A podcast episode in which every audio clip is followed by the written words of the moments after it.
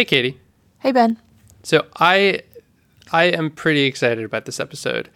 I don't think our listeners will realize the gravity of the situation until we actually start talking about our topic, which is gravity.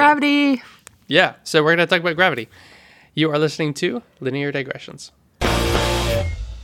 So, Katie, uh, this episode is going to be a little more physics heavy because you are a crazy physics geek. Well, are you saying that there's no there's no direct application of gravitational waves in data science and machine learning? Is that what you're saying, Ben? Gravitational waves.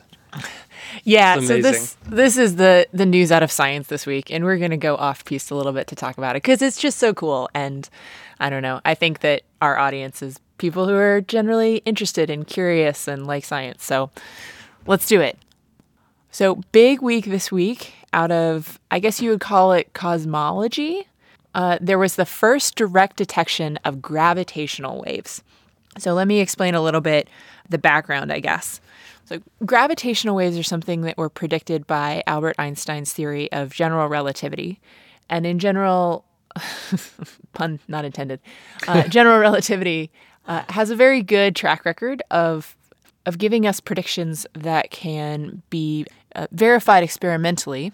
Right. Maybe the- not necessarily easily, but they they have been. Yeah, so general relativity is basically the idea that there's this this thing called space-time and that gravity is actually bends in space-time that are caused by large amounts of mass. Yeah, a lot of the times you will see this demonstrated with like a flat sheet or a flat grid, and then you see planets creating these dips uh, or or valleys in uh, space time. And space time is this grid.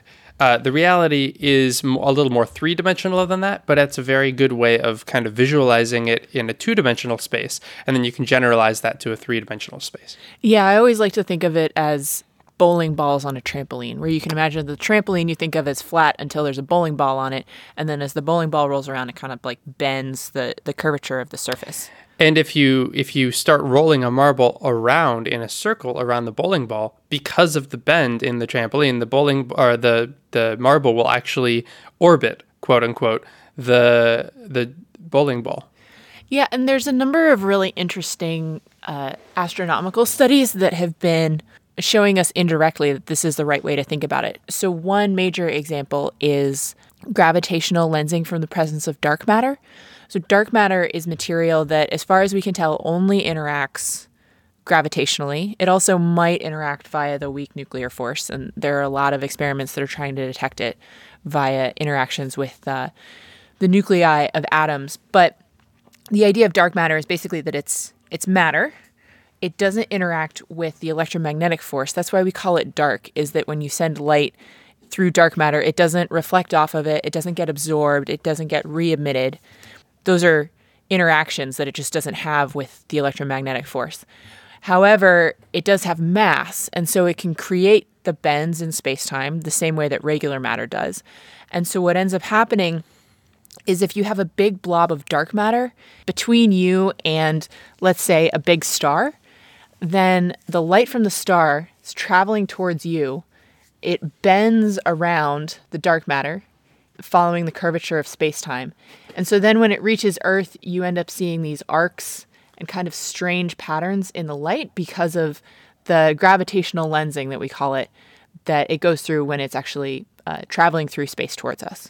Yeah, it's kind of amazing. I mean, you often will think about, or at least I often thought about gravity as something that interacted with, with like stuff. Like this, this pen that I'm holding right here is um, is affected by gravity. But it's amazing to think that that no, gravity actually affects even things like light, things that we don't think of as things. Yeah. Well, I guess maybe the way to think about it is gravity affects the topology of space-time. Right. And light has to travel through space-time and therefore has to follow the bends in that topology. Right. Yeah. That that is a much better way of describing it. Um, but but it, it blew my mind when I first learned that uh, and and learned about gravitational lensing and and the fact that uh, everything is affected pretty much by gravity. So gravitational lensing is an example of what we might think of as indirect detection. Einstein's theory of general relativity also predicts that when you have large changes in the amount of gravity, there can be certain types of cosmological events, for example, that can sort of send out uh, waves in spacetime, gravitational waves. So this is the example of now I don't just have a bowling ball that's sitting in my in the middle of my trampoline, but I'm throwing a bowling ball onto my trampoline, and that's going to make sort of a vibration or a ripple that will then propagate through space time. And that's much easier to imagine if you imagine that the trampoline is like 100 feet wide. Then it'll definitely make a ripple. Whereas, you know, maybe with a smaller trampoline, you could you could visualize it just going down, but because it's so small, you wouldn't necessarily see a ripple. Yeah, yeah. And in fact, gravitational waves, gravitational ripples are predicted by general relativity, but gravity is very weak and these ripples in spacetime are very, very small. And so detecting them directly, as opposed to sort of looking at their effects on light or other kinds of phenomena, detecting them directly is a very tricky experimental measurement to make. But if you could directly observe them, it would be a type of smoking gun evidence for general relativity in a, in a way that we haven't already seen. You said if you can directly observe them, Katie. Well, it's not if anymore. that was the big announcement this week. This is so cool. So there is a collaboration. It's called LIGO, L I G O. All caps. I, Yes. I always read it in my head as if it's shouted. um, well, I think they're shouting this week. So, Yeah. LIGO is a, a direct detection gravitational wave observatory. And it's designed specifically to look for evidence of gravitational waves that are coming out of major cosmological events. So, a good example of this is is the uh, event that they announced this week. They saw it back in September and have been analyzing and cross-checking the data for the last few months. But this particular event was two black holes spiraling into each other. And this creates apparently very large gravitational waves. And those were what LIGO detected. One of my favorite things about reading about this uh, announcement is I, I knew about LIGO, but I didn't actually know how it works. And so you imagine if if a gravity if a gravitational wave passes through Earth, then you can imagine that maybe Earth gets contracted in one dimension and expanded in another dimension, and then vice versa, contracted in that dimension and expanded in the other dimension. So it kind of uh, vibrates along with the gravitational wave. And so, in order to, oh. huh? Can I just interrupt for a second? Please. It's again sort of like the God. correction I made you with. I, I made of the statement you made about light. It's not even that the Earth is expanding and contracting. It's that like, I mean, that's kind of the is. effect, but space time is, yeah. And so if you are measuring very precisely, uh, you know, where certain objects are on Earth, and then space time actually contracts in between those two objects, then it looks like they're closer together. So that's Right. what we're talking about here. Right. And the effect is very, very, very small, like less than one atom of expansion uh, or contraction. Not just an atom, a proton. Oh, less than less than one proton. Yeah. It's really, really small. Yeah. So the way that they do this, it's kind of interesting. We'll talk about the way they do this and then we can talk about black holes at the end. Yeah. The way that they do this is they have two experimental setups. One of them is in Louisiana and the other is in Washington state.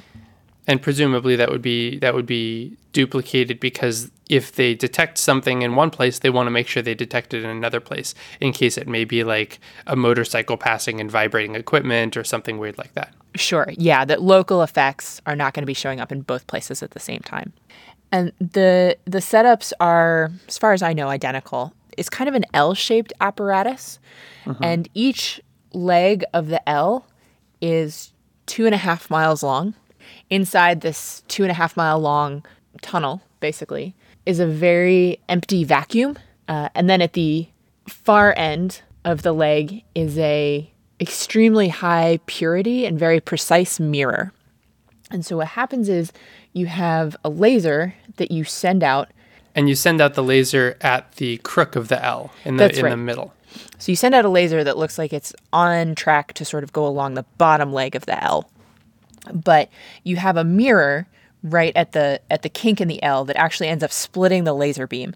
And so half of the beam gets sent up the up down leg and the other half goes along the the left The right left leg. right leg. Yeah. Yeah. reflects off the very high purity mirror. The wave comes back, and then the mirror that split it then recombines the two halves of the wave and sends them down into a detector that's sort of below, like the the bottom of the L, so to speak.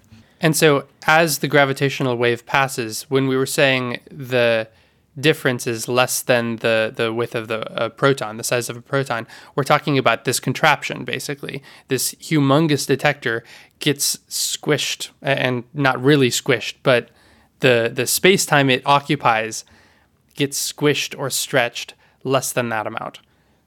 Yeah, so the idea is that when there's a gravitational wave that rolls past this thing, it's very precisely calibrated so that when both legs are exactly the same length, then when the two laser beams are recombined, they're going to cancel exactly.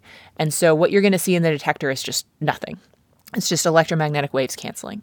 And then if you have a gravitational wave that passes over this thing, the idea is that because you have two orthogonal distances, that one of them might get stretched and the other one stays the same length, or one of them might get squished and the other one gets stretched. Or the idea is that they're going to be changing, at least one of them, and not necessarily in exactly the same way. And so, this very precise distance that they share, that they're exactly the same length, that no longer becomes true, that the distances aren't equal anymore. And when the distances aren't equal, then that means that the lasers that are traveling along them, one of them goes slightly further than the other one. And that means that then when they meet back up at the detector, they're no longer canceling perfectly, but there's a slight offset between the two electromagnetic waves. And so in your detector, instead of seeing nothing, you start to see a little bit of the laser. And so that's how they're able to make this very, very precise measurement is by looking at, at for just little, little hints of the the laser interference no longer working. this is amazing to me for two reasons. First of all, it's I think a brilliant idea for determining whether one of the legs has quote unquote been lengthened or shortened in terms of the amount of distance that the laser beam has to travel. And secondly, that they were able to isolate this equipment from all of the other sources of noise enough. Uh, one of the articles that I read about this was saying that they were they were working, working, and working about um, on isolating all of the equipment and all the different ways from all the different possible sources of noises, uh, thunderstorms that are nearby, or sorry, I should say lightning storms that are nearby, motorcycles driving by, uh, seismic variations, like all kinds of stuff. And they almost missed the signal because they were going to take the whole thing offline to do some calibration and some work on this or that. But had they done it, they would have actually missed the signal. So, yeah, uh, I'm just going to read a, a paragraph from this article. On Sunday, September 13th, Effler spent the day at the Livingston site with a colleague, finishing a battery of last minute tests. Quote, we, we yelled, we vibrated things with shakers, we tapped on things, we introduced magnetic radiation, we did all kinds of things, she said. And of course, everything was taking longer than it was supposed to. At 4 in the morning, with one test still left to do, a simulation of a truck driver hitting the brakes nearby, they decided to pack it in. They drove home, leaving the instrument to gather data in peace. The signal arrived not long after 4:50 a.m., 50 minutes later. Passing through the two detectors within 7 milliseconds of each other, it was 4 days before the start of Advanced LIGO's first official run. So, kind of unexpected that they're in the middle of, you know, calibrating this device and they decided to not do this final test and go home instead. And because they did that, and because they also didn't have the whole thing offline for other calibrations, of some radio frequency interference they were trying to track down, that's the reason that they got this signal. Yeah, they did get a little bit lucky on this one. So we should also talk about the scientific content of this discovery. So the first thing was, of course, they were able to verify that general relativity was right. Einstein was correct. I don't think anyone really doubted that, but you never know until you know. So that's always interesting to have a major theory like that directly confirmed for the first time. Mm-hmm. Uh, second thing was, I think they now have a better understanding of things like black hole dynamics. So, what was it that they actually saw when they made this measurement?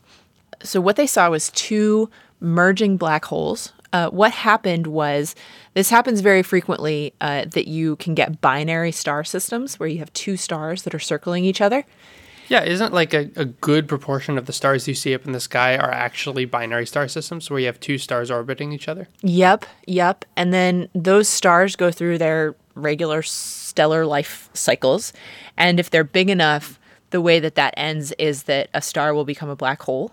Um, and so, what you can get from a binary star system is actually a binary black hole system where the two things that used to be stars are now burned out stars. They're black holes, but they're still circling each other the same way that they were during their lifetime. Mm-hmm. And this is what we were looking at with this signal. Well, what we were or looking, what we observed. I well, so say. what we observed with the signal was not them actually circling each other, but it was them spiraling, spiraling closer and closer and closer, and then they merge. Right? It's kind of like they fall into each other. That is incredible. Yeah, it's really cool. So it's these two Like- these two black holes. They're 1.3 billion light years away. They're circling, they're circling, they're circling. And over the course of about a fifth of a second, they're speeding up, speeding up, speeding up. They're going something like half the speed of light once they finally uh, get pulled into each other's gravitational orbit, like so closely that they just end up merging. And so the you can imagine what that sounds like a little bit. You get the gravitational waves of their relatively slow procession around one another. And then as they're speeding up, the gravitational waves are becoming higher and higher frequency. And then they just stop all of a sudden as the two black holes they stop spinning around each other because they're just one black hole now. They've they've merged. And so you can actually hear the sound. This is pretty cool. And and just just because I'm a pedant in this way, um, this is not an actual sound of the of the black holes merging. This this is taking the gravitational waves that we observed and converting them into sound, so we can experience them in that way. Um, but it's still pretty cool because you can you can kind of intuitive more intuitively understand the motion of the frequency of that of those waves. And it's just fun to listen to. Like it's a cute little noise. It's a kind of a chirp. Did you hear it? Uh, yeah, I, I did. Um, and also, the article says, if you haven't heard it, another thing that you can do if you have a piano is uh, to use the back of your fingers and run them along the piano from the lowest A up to middle C. I wanted to go do that right now because I have a piano right here. Yep, that's what it sounds like. That was really cool. Yeah. So it's just this glissando, right? And so before the black holes actually merge, it's like whoa, whoa, whoa, very, very low, very difficult to to yeah, hear with your hear ears, yeah. right? Um, but it just accelerates and accelerates, and eventually whoop, does that thing. Yep. The thing that I think we're also very excited about is that this is called a, an observatory. This is hopefully the first of many observations that this experimental apparatus will be able to make not just merging black holes, but many other types of astrophysical phenomena that could hypothetically have gravitational effects. And so I think the idea is that LIGO, with its the sensitivity that it has, and sort of some of the models of we that we have of how frequent these types of events might be and where they're distributed in the universe, the the goal is that LIGO would be able to see tens of events like this per year. So we did get pretty lucky with respect to seeing this really lovely uh, signal like right at the outset. But I think that there will be many more to come. So it's not just an issue of we get one of these and we're done, but it becomes something that we can really continue to study. As one of my uh, friends at work pointed out, it's interesting because before we've only been able to study the universe by looking at it through observations of basically electromagnetic radiations. We look at light. Light, radio waves, infrared, etc. Yeah. And for the first time, we're able to observe it using a different fundamental force of gravity. So it's hmm. the analogy is we've been able to see all along, but we've been deaf. And now with LIGO, we can we can see, but we can also hear. It. It's a fundamental new sense that we have, a fundamentally new way of observing the universe, and that is really cool. Wow. And what a way to what a way to kick it off too. to observe two black holes colliding. You said they were 1.3 billion light years away. Mm-hmm. So that means that this event took place 1.3 billion years ago. And it's just it's- been traveling across the cosmos waiting to say hello to us. This little chirp. yeah.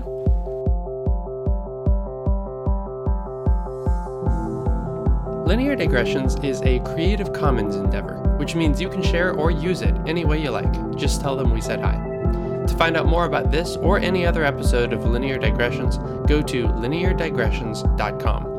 And if you like this podcast, go ahead and leave us a review on iTunes so other people get to listen to this content too. You can always get in touch with either of us. Our emails are ben at lineardigressions.com and katie at lineardigressions.com in case you have comments or suggestions for future shows. You can tweet us at Lin Digressions. Thank you for joining us, and we'll see you next time.